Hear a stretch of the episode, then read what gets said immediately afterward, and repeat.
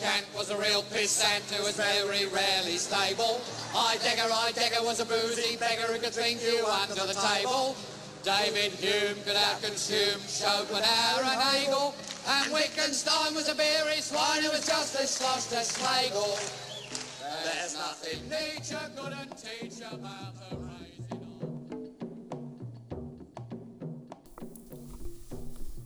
Begin deze maand werd bij het uitkomen van de biografie van gevierd Nederlands dichter Lucebert bekend dat hij sympathiseerde met de nazi's. Voor velen zal zijn werk hierdoor in een kwaad daglicht komen te staan. De biograaf vindt zelf dat deze politieke overtuiging niet van invloed mag zijn op hoe het latere werk van Lucebert gelezen wordt. Ik draai een kleine, mooie, ritselende revolutie af en ik val en ik ruis en ik zing. In een tijd waar ook de MeToo-discussie hoogtij viert, rijst de vraag: als je naar kunst kijkt, waar ik voor het gemak film en poëzie even onderschaar, in hoeverre heb je dan te maken met de kunstenaar? Of communiceer je als kijker, lezer alleen met het werk? En wat kun je met kunst precies communiceren? Ik ga het hierover hebben met Felix en Sophie moderatoren Linde van Schuppen en Trijsje Fransen. Linde heeft een achtergrond in neurowetenschappen, filosofie en taalwetenschap en is bijzonder gefascineerd door de verhouding tussen ervaring, taal, kunst en bewustzijn. Trijsje heeft een onderzoeksmaster gedaan in taalfilosofie en haar proefschrift ging over de mythe van Prometheus in de filosofie en hoe deze bij denkers verschillende gevoelens en ideeën tot uitdrukking kon brengen. Om het kort samen te vatten gaat het over de manier waarop kunst vorm kan geven aan onze ervaringen. En of het dan ook zo is dat kunst iets kan communiceren wat taal niet kan. Ja. Dus dingen, ervaringen die je niet makkelijk in woorden kan vatten, of je dat met kunst wel kan overbrengen. Hebben jullie van tevoren het idee dat dat mogelijk is? Dat kunst die mogelijkheden biedt? Dat denk ik wel, eigenlijk. Ja. Nogmaals, kunst wel als een breed begrip, maar het is lastig voorbeelden te geven. Daarom hebben we sprekers uitgenodigd, daaronder een architect bijvoorbeeld. Goed, zijn moeder, Henry Snell heet hij, en zijn moeder heeft dementie. En dan probeert hij bijvoorbeeld andere mensen geblinddoekt rond te laten lopen, omdat je dan op de een of andere manier veel meer moet focussen op de andere zintuigen. Gevoel, geluid, geur en dergelijke. En dat is natuurlijk niet per se wat mensen met Alzheimer ervaren, maar het is wel iemand een totaal ander perspectief of zo. Vanuit een totaal ander perspectief de wereld ervaren of zo. Ja. Dus dat is niet per se kunst, maar het gaat om ruimte. Het gaat om de andere zintuigen dan alleen maar, hoe moet ik dat zeggen, taal in ieder geval. Zou je in die zin kunst ook kunnen zien als taal? Ik denk niet altijd, want dat klinkt, vind ik een beetje instrumenteel klinken. Ja. Maar ik denk wel dat het altijd iets communiceert. Ik denk ook eigenlijk dat altijd wel in kunst besloten ligt. Dat een kunstwerk eigenlijk... Dat is wel een interessante vraag überhaupt. Van wat als nou een kunstwerk nooit gezien of gehoord wordt? Ja. Is het dan een kunstwerk of is het pas af op het moment dat mensen ermee interacteren? Ja. En verder om in te gaan op je vraag die je eerder stelde. Ik denk ook dat kunst dat kan. En ik denk dat het project van Maartje Nevejan, die ook komt spreken, daar een heel goed voorbeeld van is. Maartje is documentairemaakster. En zij is een project gestart en dat heet If You're Not There, Where Are You? En zij heeft vroeger absence-epilepsie gehad. Dus dat betekent dat je er even niet bent. Dus dat kinderen hebben het vaak, maar volwassenen kunnen het ook hebben. Dat ze even een paar seconden weg lijken te zijn, niet meer reageren. En haar zoon heeft dat ook. En zij was aan het terugdenken aan haar ervaringen. En toen dacht ik van, mensen doen altijd alsof mensen die een absence hebben dan er niet zijn of onbewust zijn. Maar zij herinnerde dat daar best wel levendige ervaringen vast zaten aan die absences. En je kan je natuurlijk voorstellen dat op het moment dat niet iets is wat je waarneemt in de wereld, maar op een bepaalde manier in je hoofd zit, dat dan al je modaliteiten ook door elkaar gaan. Dat het niet per se verbonden is aan zicht of geluid of iets. Mm-hmm. En dat het daarom heel moeilijk is om aan je ouders bijvoorbeeld uit te leggen hoe je je voelt of wat er nou aan de hand is.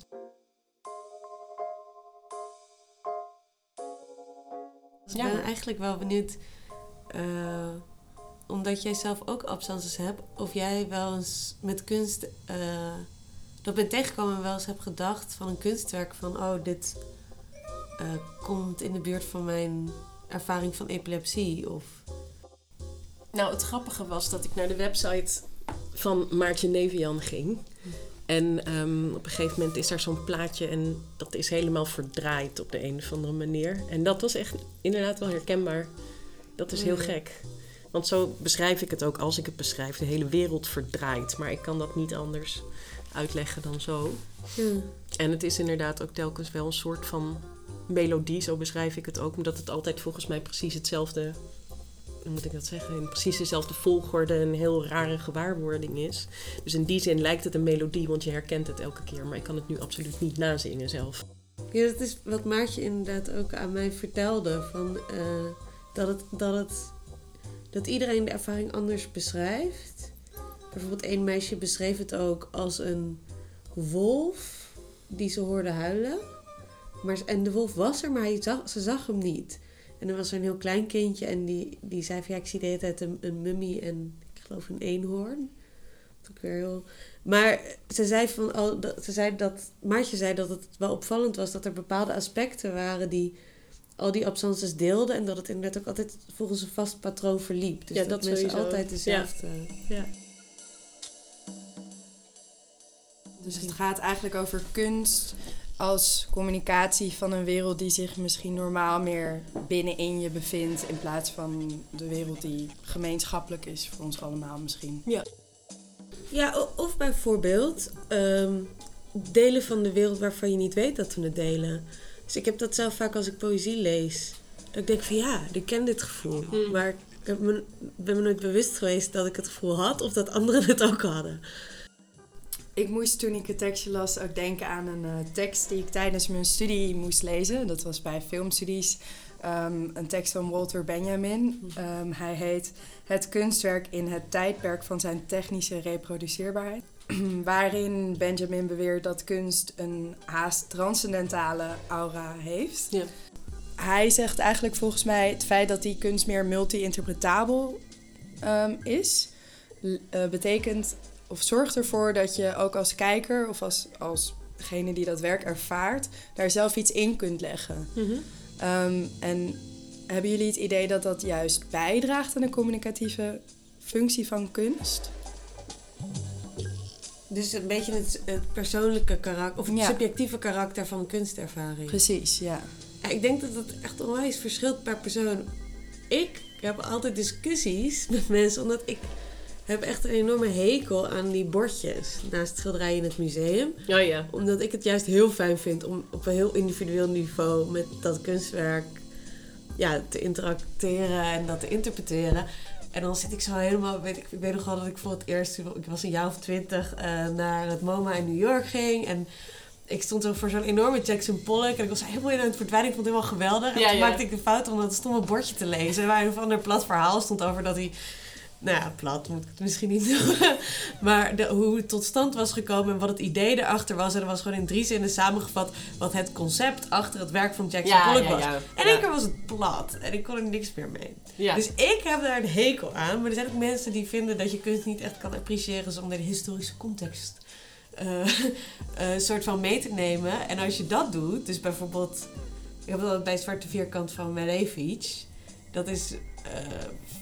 Dat is wel iets wat je ook apprecieert, omdat het zo het eerste was van iets. Ja, precies. Ja, en ik vind dat bij, ik weet niet, bekend iemand als Mondriaan of zo, vind ik dat ook wel. Als je daar de historische context bij neemt, dan vind ik daar, ik weet niet, vind ik dat toch wel veel bijzonderder dan als het alleen maar van die gekleurde vierkantjes zijn.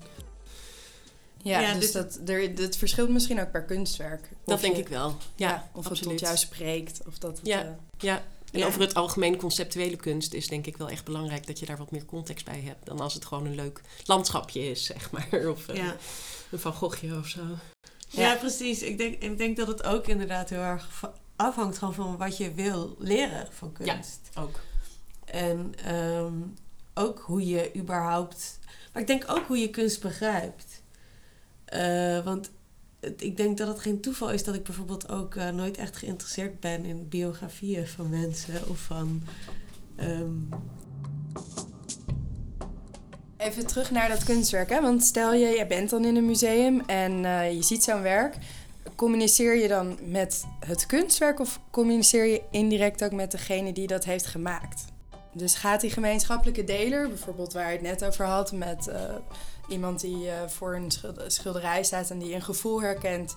is dat dan iets wat hij deelt met de maker? Of heeft die maker er misschien wel iets heel anders in gelegd en is het puur iets wat iemand zelf...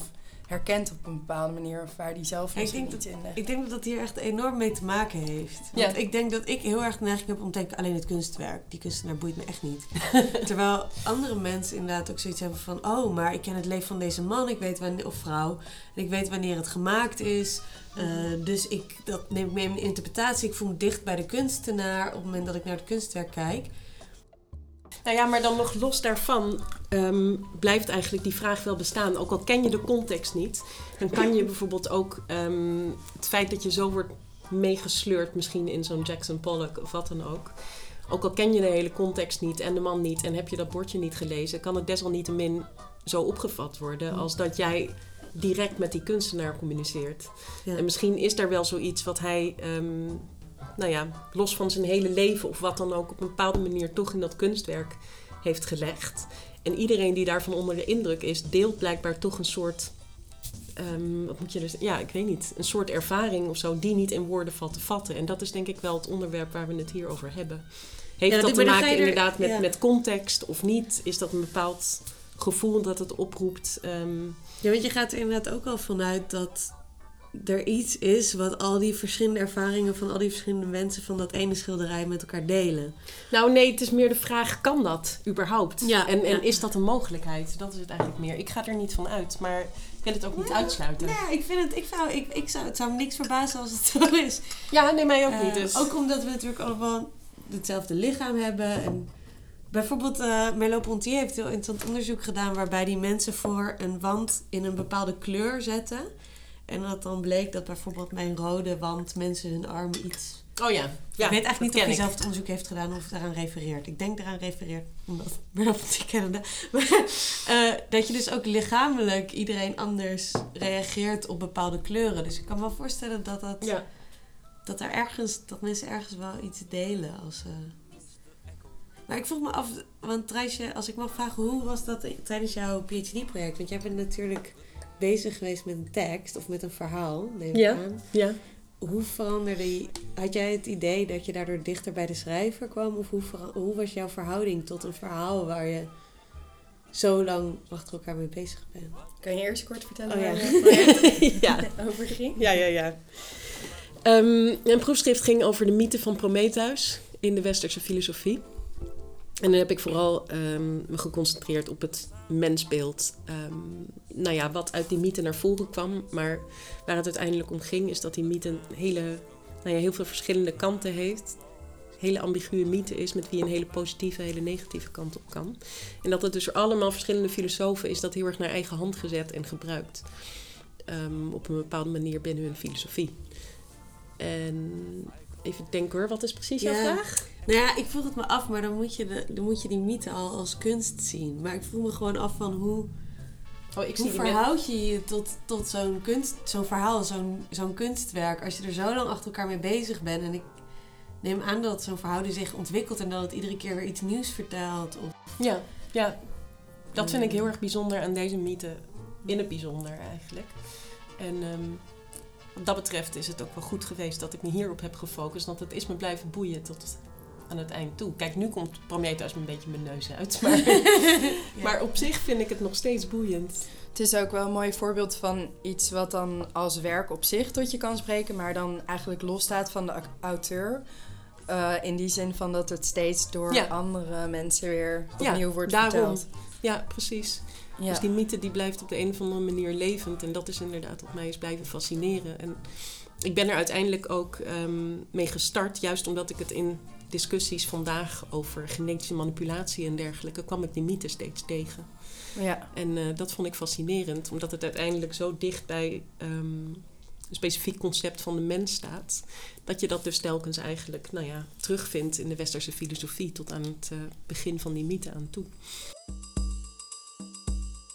Het wordt wel een filosofie die anders is dan anders. Want we hebben echt kunstenaars en filosofen en documentairemaakster en architect en neurowetenschap. Ja. Het komt allemaal aan bod. Dus het zal niet soort van je klassieke Heideggeravond worden. Nee. Waarin we een dode oude man bespreken. Het is echt de bedoeling om een frisse editie neer te zetten. Ja.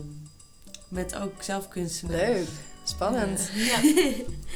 Het idee natuurlijk is dat de hele avond een soort ervaring wordt die niet in woorden is te vatten, ja, toch? Dat is de bedoeling. Ja. Ja. Het werk van Maartje Nevejan dat zich afspeelt op het grensgebied tussen kunst, neurowetenschap en filosofie is aan bod gekomen tijdens deze aflevering. Zij zal tijdens de avond aanwezig zijn.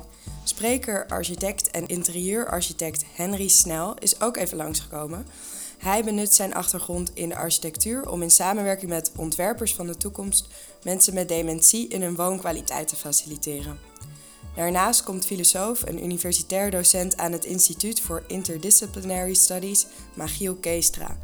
Hij zal zich buigen over de vraag: hoe klinkt transcendentie? En reflecteert vanuit een filosofisch perspectief op de cognitiewetenschappelijke verklaring van kunst.